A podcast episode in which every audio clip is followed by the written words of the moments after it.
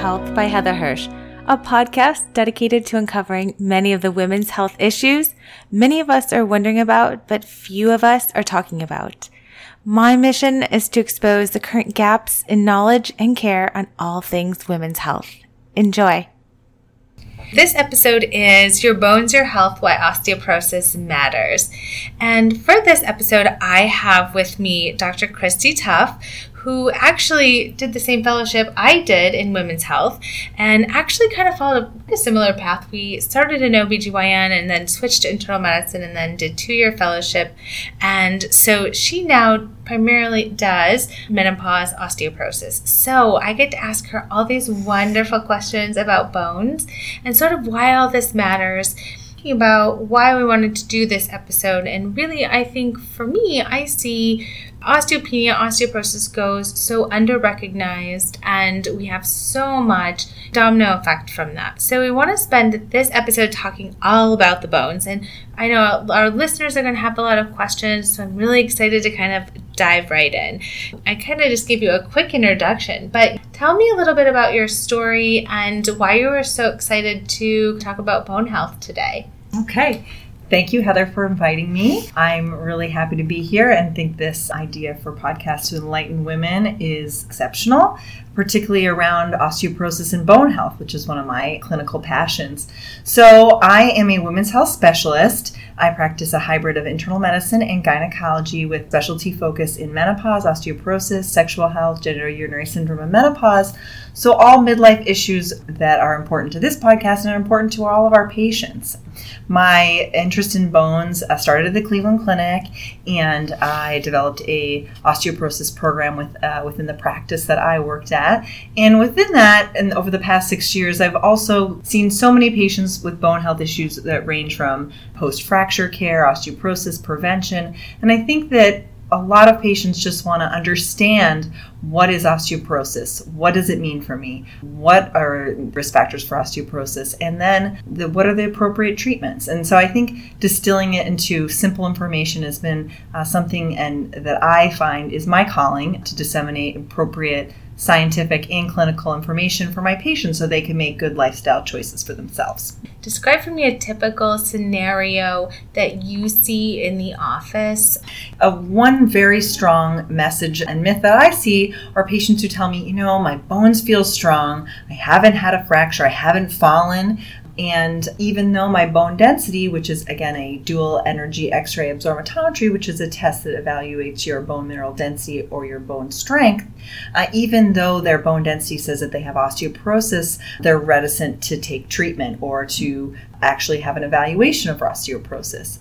And this is common, and I don't blame patients. I think it's underappreciated and underdiagnosed the significance of osteoporosis. And we know osteoporosis is a silent disease until you have a fracture. So, unlike high cholesterol that causes you to could possibly have uh, cause you to have a heart attack osteoporosis does not have any you know symptoms or signs until you break a bone which is a very serious and debilitating event for many of my patients who are in midlife want to enjoy their life enjoy their retirement they're at their peak of their career. So a lot of these patients come quite regularly falling you know fall down and then really have untoward side effects from that. So i think that the message about awareness of osteoporosis and the prevention of fracture is what we're really trying to do. So we're not all just trying to get a bone density just so we can check a box, you know, after 65 or because our book club friend says that she had a bone density and I need one too.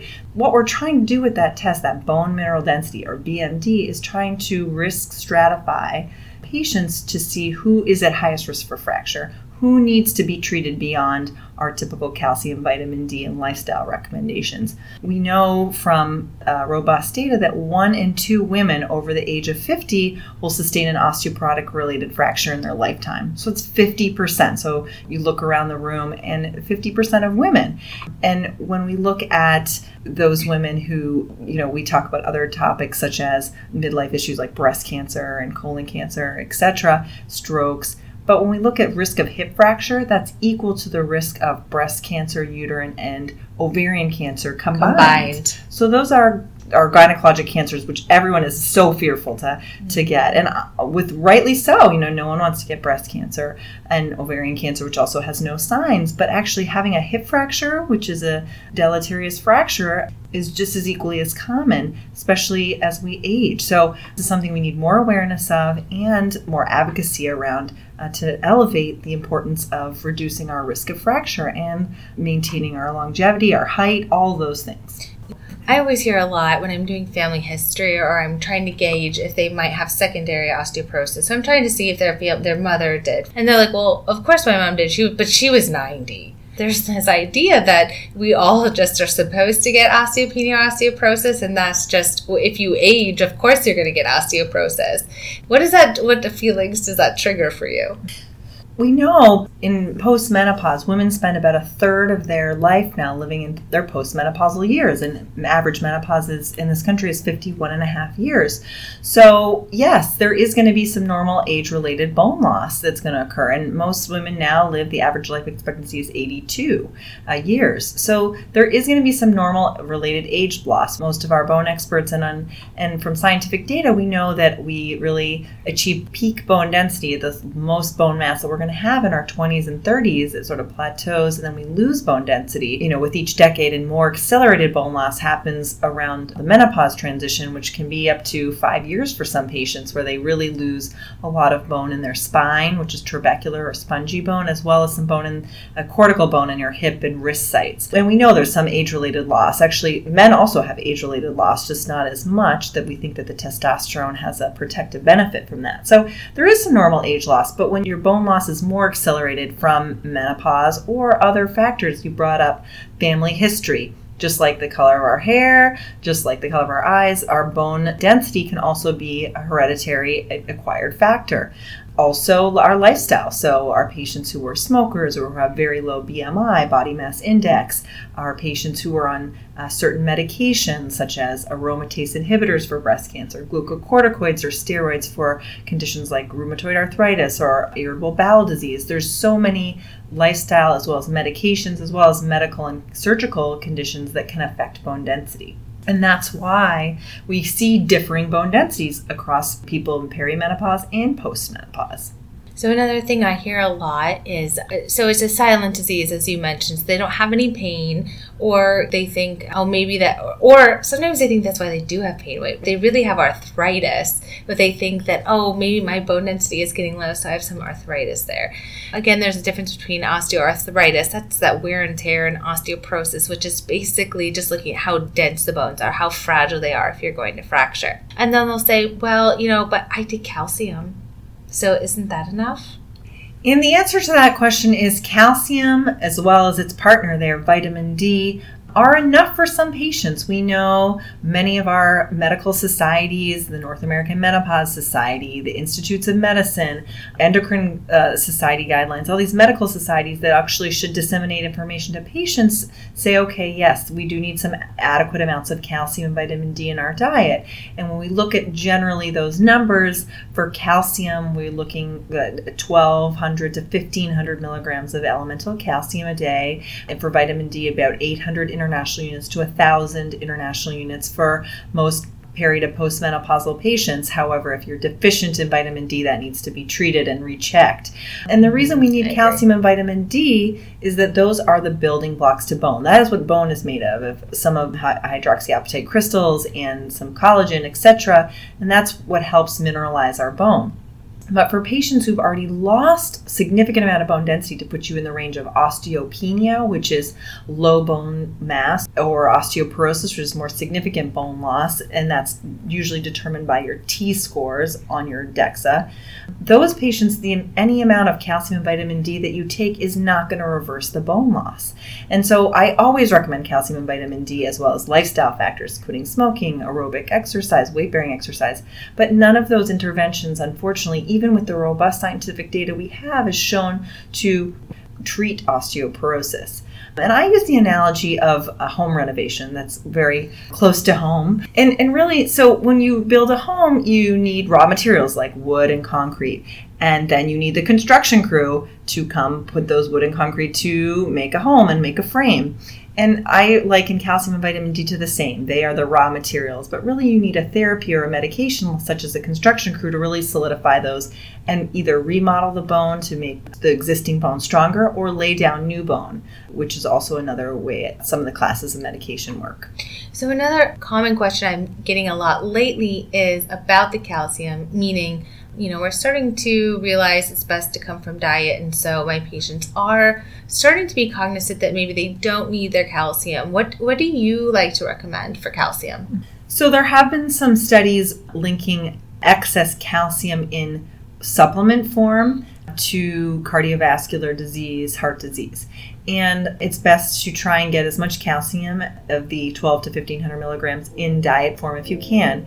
And that comes in lots of different sources. So there's dairy sources, there's non dairy sources, there's Lactaid milk, there's, you know, soy milk, almond milk, things like this, um, cheese, there is a lot of different forms, vegetables, almonds, etc. So that, you know, sardines, things that people can get calcium and vitamin D. And really, it's recommended to get sardines. Sard- yes. Any pop open that can of sardines and just chow on down. I don't think I've ever had sardines. I love like that you can rattle off so many things that are in calcium. I'm always like almond milk, drink almond milk. Right. Or eat a boatload of almonds or spinach, but again, you need so much of those things. So trying to get maybe at least half of the daily requirement in supplement form, but not overdoing it because some of these bone up or some of these people who load up on all their whole food supplements, if one is good, then 10 are better, you really need to be looking at the serving sizes because sometimes the reason you're having constipation is because you're taking too many calcium supplements.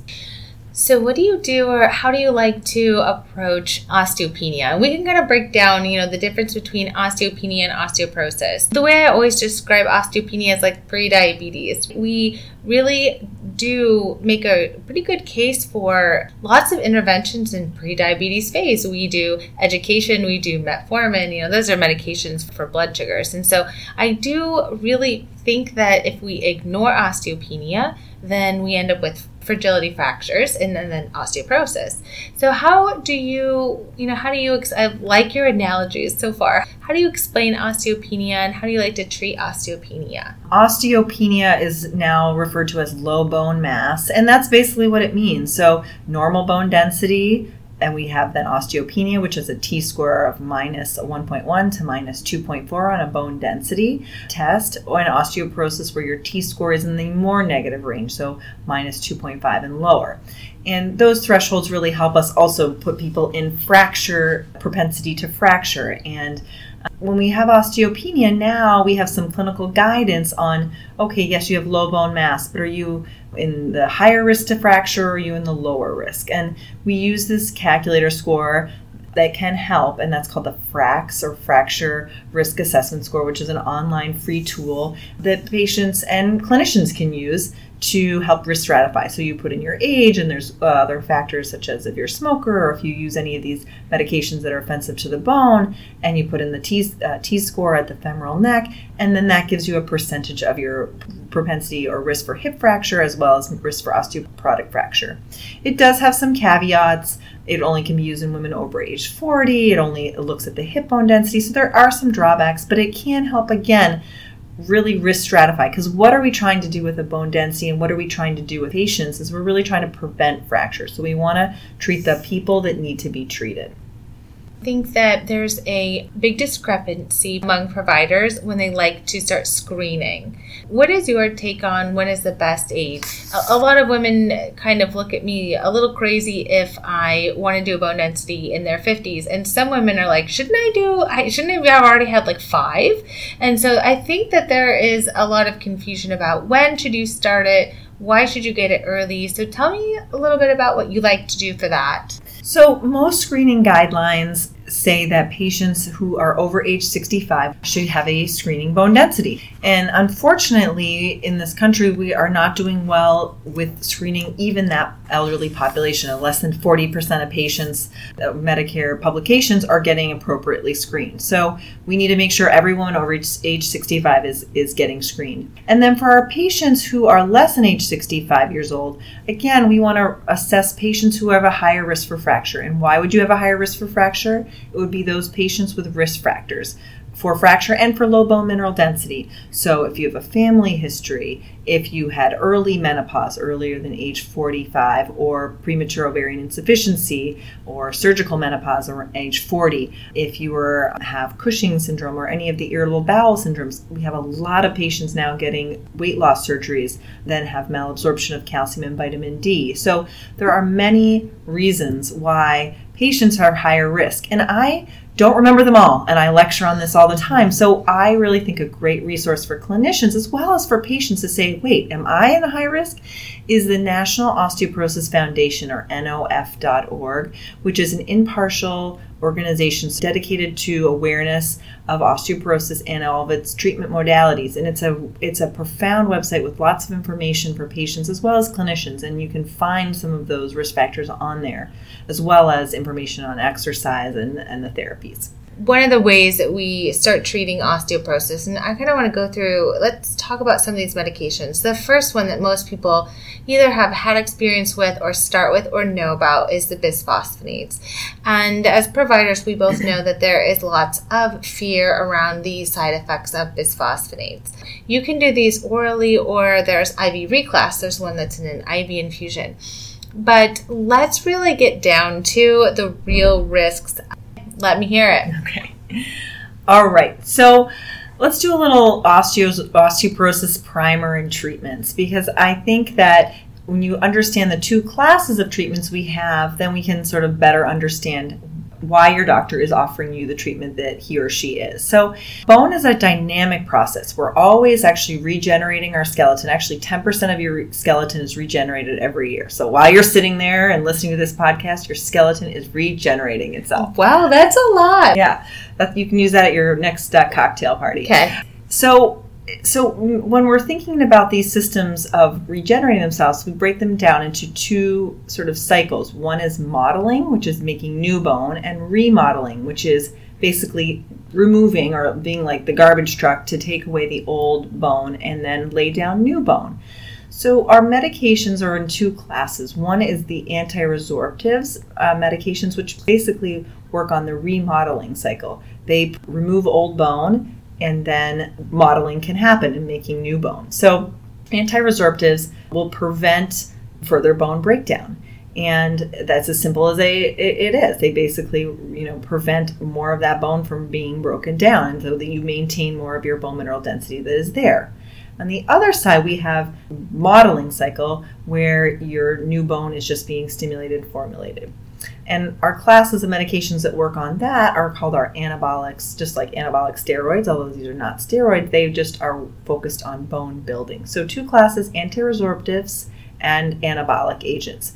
In the bisphosphonate class, which is the oldest class of osteoporosis medications, uh, alendronate was approved in 1997, so been on the market a long time now. Lots of generic available options available, and lots of data.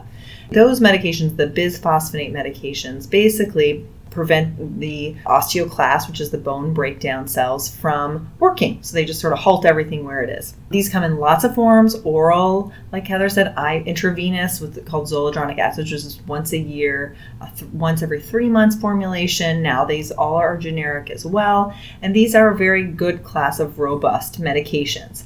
They do come with some side effects. Some of the oral tablets are the tolerability with uh, patients with gastrointestinal reflux is low. Um, they can sometimes cause some of those symptoms to be worse. The IV form is well tolerated, but about 10% of patients have a flu like reaction, like joint pains, uh, low grade fever with that, 24 to 48 hours afterwards.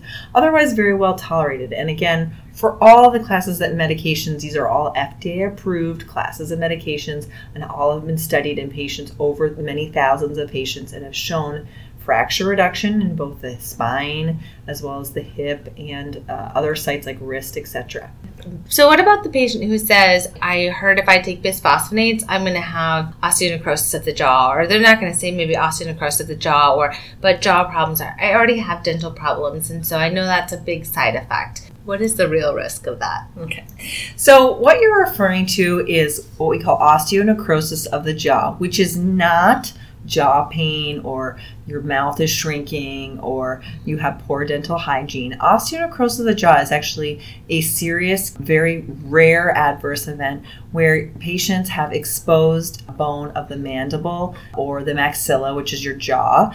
And the thought of the etiology or the reason behind this is again, when we understand how these medications work, the bisphosphonates as well as our anti-resorptive class of medications is preventing the bone breakdown from happening is that possibly there's a little bit of micro trauma or like a stress fracture in your foot that's happening that's not getting repaired. And particularly if you're like most people we graze and eat all day that in the jaw area there can be a little bit of micro trauma that then is not corrected. And in some patients very rarely again they can set them up for this osteonecrosis of the jaw who we've seen this in most is patients who are cancer patients who are getting this medication in intravenous high uh, rate forms, as well as patients who might have serious comorbidities such as um, autoimmune conditions or people who are on high dose steroids, cancer, or patients with poor periodontal disease. The rate is very, very, very low. Again, so in the order of one to upwards of 20 cases per 10,000 patients. So, again, when we're thinking about the risk of fracture, as I mentioned, the risk of fracture is one in two women over the age of 50, so 50%. And when we're thinking about the rate of osteonecrosis of the jaw, it's less than 0.1%. And that's in studies that have looked over not just one year, but up to six years in some cases with the IV forms of medication. So, again, I think it's balancing the risk of medication which is low with the risk of a fracture, which in most cases for our postmenopausal women is much higher. And I think these conversations about absolute risk is very important because yes, no one wants to get any bad things happen to them. And in this country, no woman wants to age as well. It's a separate topic. No one wants any adverse events. Unfortunately, you know, just walking across the street, you're exposing yourself to risk.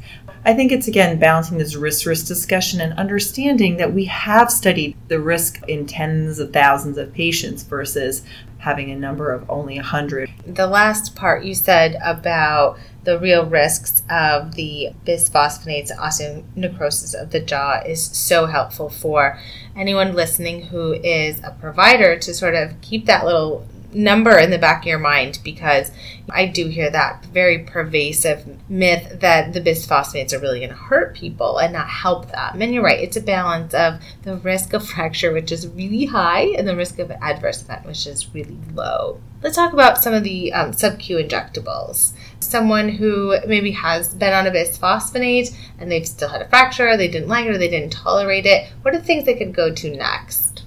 Guidelines now, you have osteoporosis or have had a fracture or intolerant to other therapies, you don't necessarily first have to start with the bisphosphonate. And actually, this is a paradigm shift that's happening in the field of osteoporosis, which is very exciting. So, a couple years ago, we used to see patients, we used to you know, start bisphosphonates first or start with the anti resorptive class of medications, and we again have good data on that.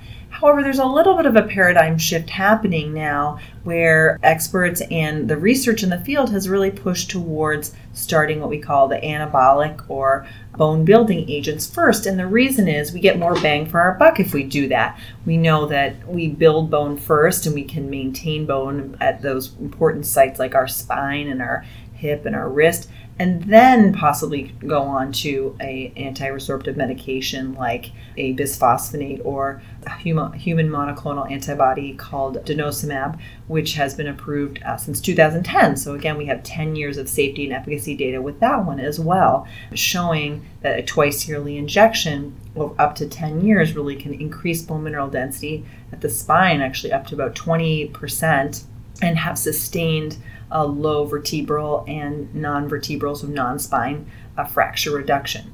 So I think, again, this is why the field of osteoporosis is exciting, but also I think confusing to patients and clinicians alike.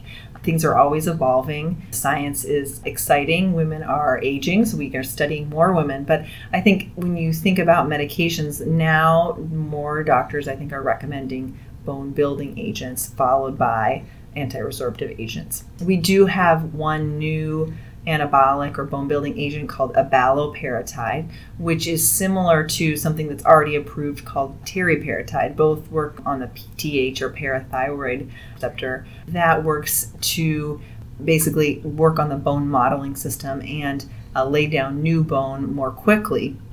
Very important for our patients who've had a fracture or who are at high risk for fractures or falls because they work very quickly within the first six months to really work on fracture reduction and bone mineral density improvement. And we know so robustly that fractures beget fractures. It's very commonly understood that once you've had one fracture, your risk of having another fracture increases by 85%, and one spine fracture increases your risk of another spine fracture by ninefold. And those aren't just you lost height, you have to wear higher heels, it, those have medical uh, consequences like people don't take deeper breaths, you're more increased risk of falling, you have back pain. I mean, I've seen countless patients with spine fractures with such significant back pain. So, again, we want to try and reduce these fractures. So, again, the treatment goals are really aligned with what we're trying to do in terms of improving awareness, is that we want to build bone and maintain it. How are you finding that people are adapting to using the anabolic agents now, the anabolic agents, they have to give themselves a home injection every day. And oftentimes, when I start kind of talking about this with my patients, I get the like, mm mm, mm mm look in their eyes. Um, and I, I really kind of say, I, I, if you push past this, I, I really, this is a really great option. How have you found that experience? So I describe it to my patients. One, I think a visual helps. So there are some visuals um, of looking at the actual uh, needle that comes with the uh, subcutaneous kits that can help. I also say, you know, for patients who take a cholesterol medication, they don't just take it ad hoc. They take it every single day, and it's something that's going to reduce their cholesterol, reduce their risk of a heart attack. And so, similarly with bone medication, I think actually taking it daily is empowering, and you're doing something to empower your bone health every single day. The subcutaneous injections are insulin syringe needles, so 31 gauge, so even less than what you get in your butterfly blood draw. So, and a lot of my patients, exactly what you said, once you can show them how to do it, they you demonstrate how to do it, you show them in the office it becomes very simple. And the nice thing about abaloparatide, which is the newer medication, is that it does not need to be refrigerated. So my patients who travel uh, can take that with them. And again, not just, yes, the syringe is sometimes a, a hurdle to get over, but these medications are only approved for 18 months to up, you know, two years for teriparatide, so 18 months for abaloparatide. So this is not forever. You are not going to be like sticking a needle in yourself forever. So again, this is a short-term treatment for long-term gains. Yeah, that's actually really great advice as a provider. Um, I do find you're right, the imagery is probably helpful. And I like that whole part about being empowering. That's really actually quite interesting and probably not like a direction I've taken before, but I might I might steal that from you. This is a question for me. After they've done the injectables for 18 or 20 24 months, do you recommend bisphosphonates after that? We're seeing more studies that are tried either sequentially, means one after another, or in concert. And the nice thing with the recent approval of a abaloparatide was that it was studied for uh, 18 months and then it was followed up with a generic alendronate, or a trade name is Fosamax, for up to 43 months. So again, a very long-term study in you know thousands of patients. And that was showing that we are building bone density and then we're locking it in and we're using an anabolic and then an anti-resorptive medication. And the tolerability of both together seemed to be great in the uh, study populations we didn't see any signal for adverse events or over what we see with uh, the medication separately. And the efficacy benefit was huge for both vertebral or spine fractures and then non-vertebral fractures which was reduced by 39% after 43 months so you do you don't want to just for any osteoporosis medication, just like again my analogy with the cholesterol medication. We don't put you on a cholesterol medication and then say, "Okay, we're going to take you off and wait for your heart attack to come or wait for your cholesterol just skyrocket again unless you've done a lot of weight loss or and we don't just wait for those things. So we don't want you to just stop an osteoporosis medication and then do nothing about it. Particularly a caveat here is if you are on denosumab or Prolia, the package insert now has shown by a, a retrospective study of patients who discontinued the medication after getting more than two doses that there was a safety signal uh, for an increased risk of multiple vertebral fractures for patients who are at high risk for those uh, fractures who discontinued the medication. The verdict is still out on how we can identify those patients who might be at higher risk, but at this point, we do not recommend stopping denosumab unless you're going to transition onto another therapy. So, how do we really get media perception to really in, improve upon bone health and really point the needle towards that because I think we spent upwards of $16 billion on fractures, you know, probably more than that. That's probably old data. And, we know, as you touched upon earlier, more women will suffer an osteoporotic fracture than they will from heart attacks, strokes, and breast cancers combined. It, we know all this, yet we're not running races for osteoporosis yet, or maybe we are, but you know, we're not. We don't have the advocacy in the media that we do for other diseases. So, how do we change that? How do we move the needle?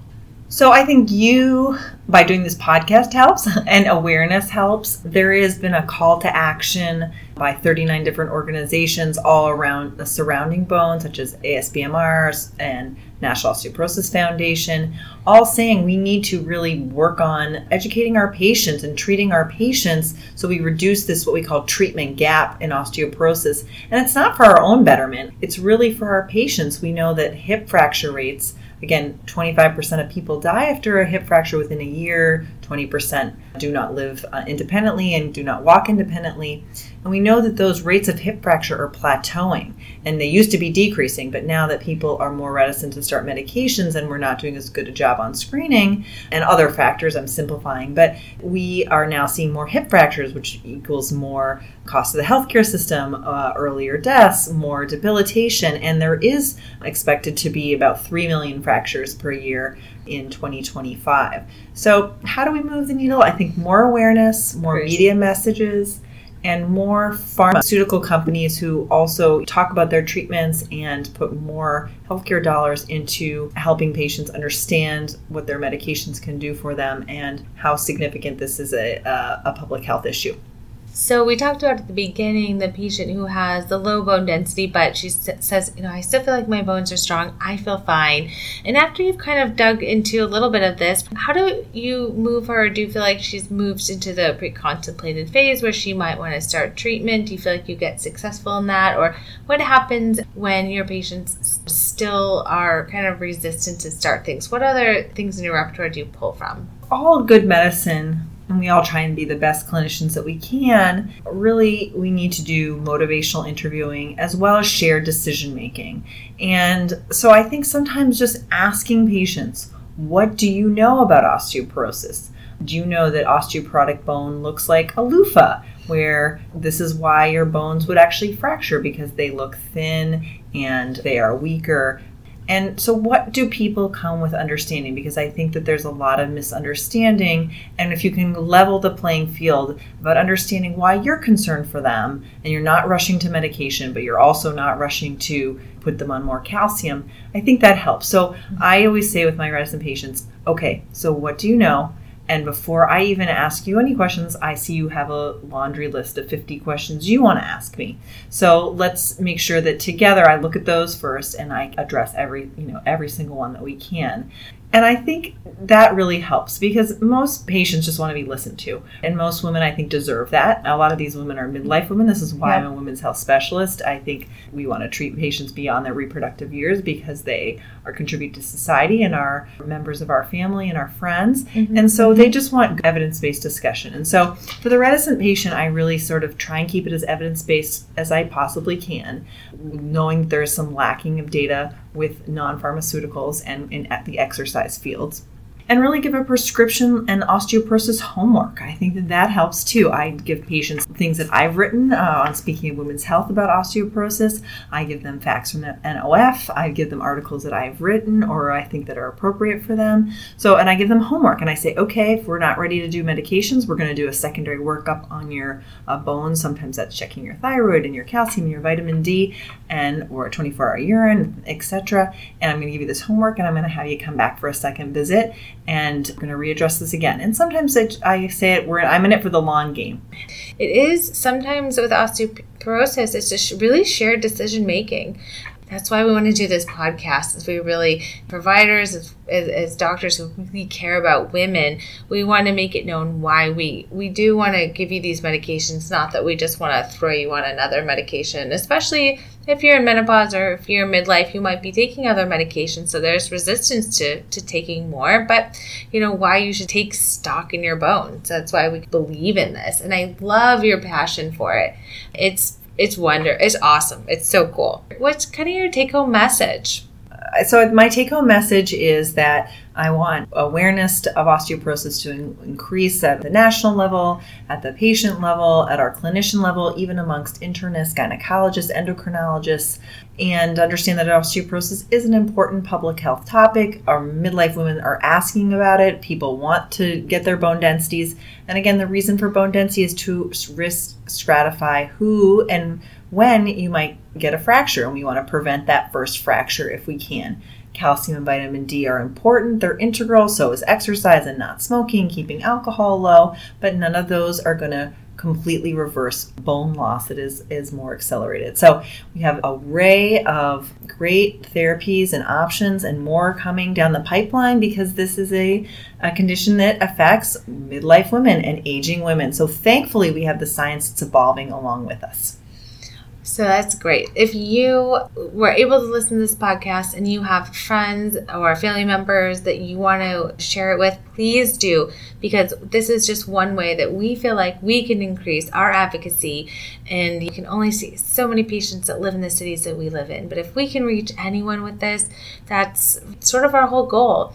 And also if you like my mom who is my beta tester i had to download all these podcasts for her. So if you have a mom who needs to listen to this help her by downloading it. So it was so fun talking to you. We have so much more to learn. We're actually together at a conference to again just improve our own knowledge and education and what's sort of on the horizon for women's health. I thank you guys so much for listening in. If you have any questions or comments, we'll link tons of information to this as well. Feel free to get a hold of us, and I hope you have a wonderful rest of your day or afternoon or evening. Thanks so much for listening. Bye. Bye.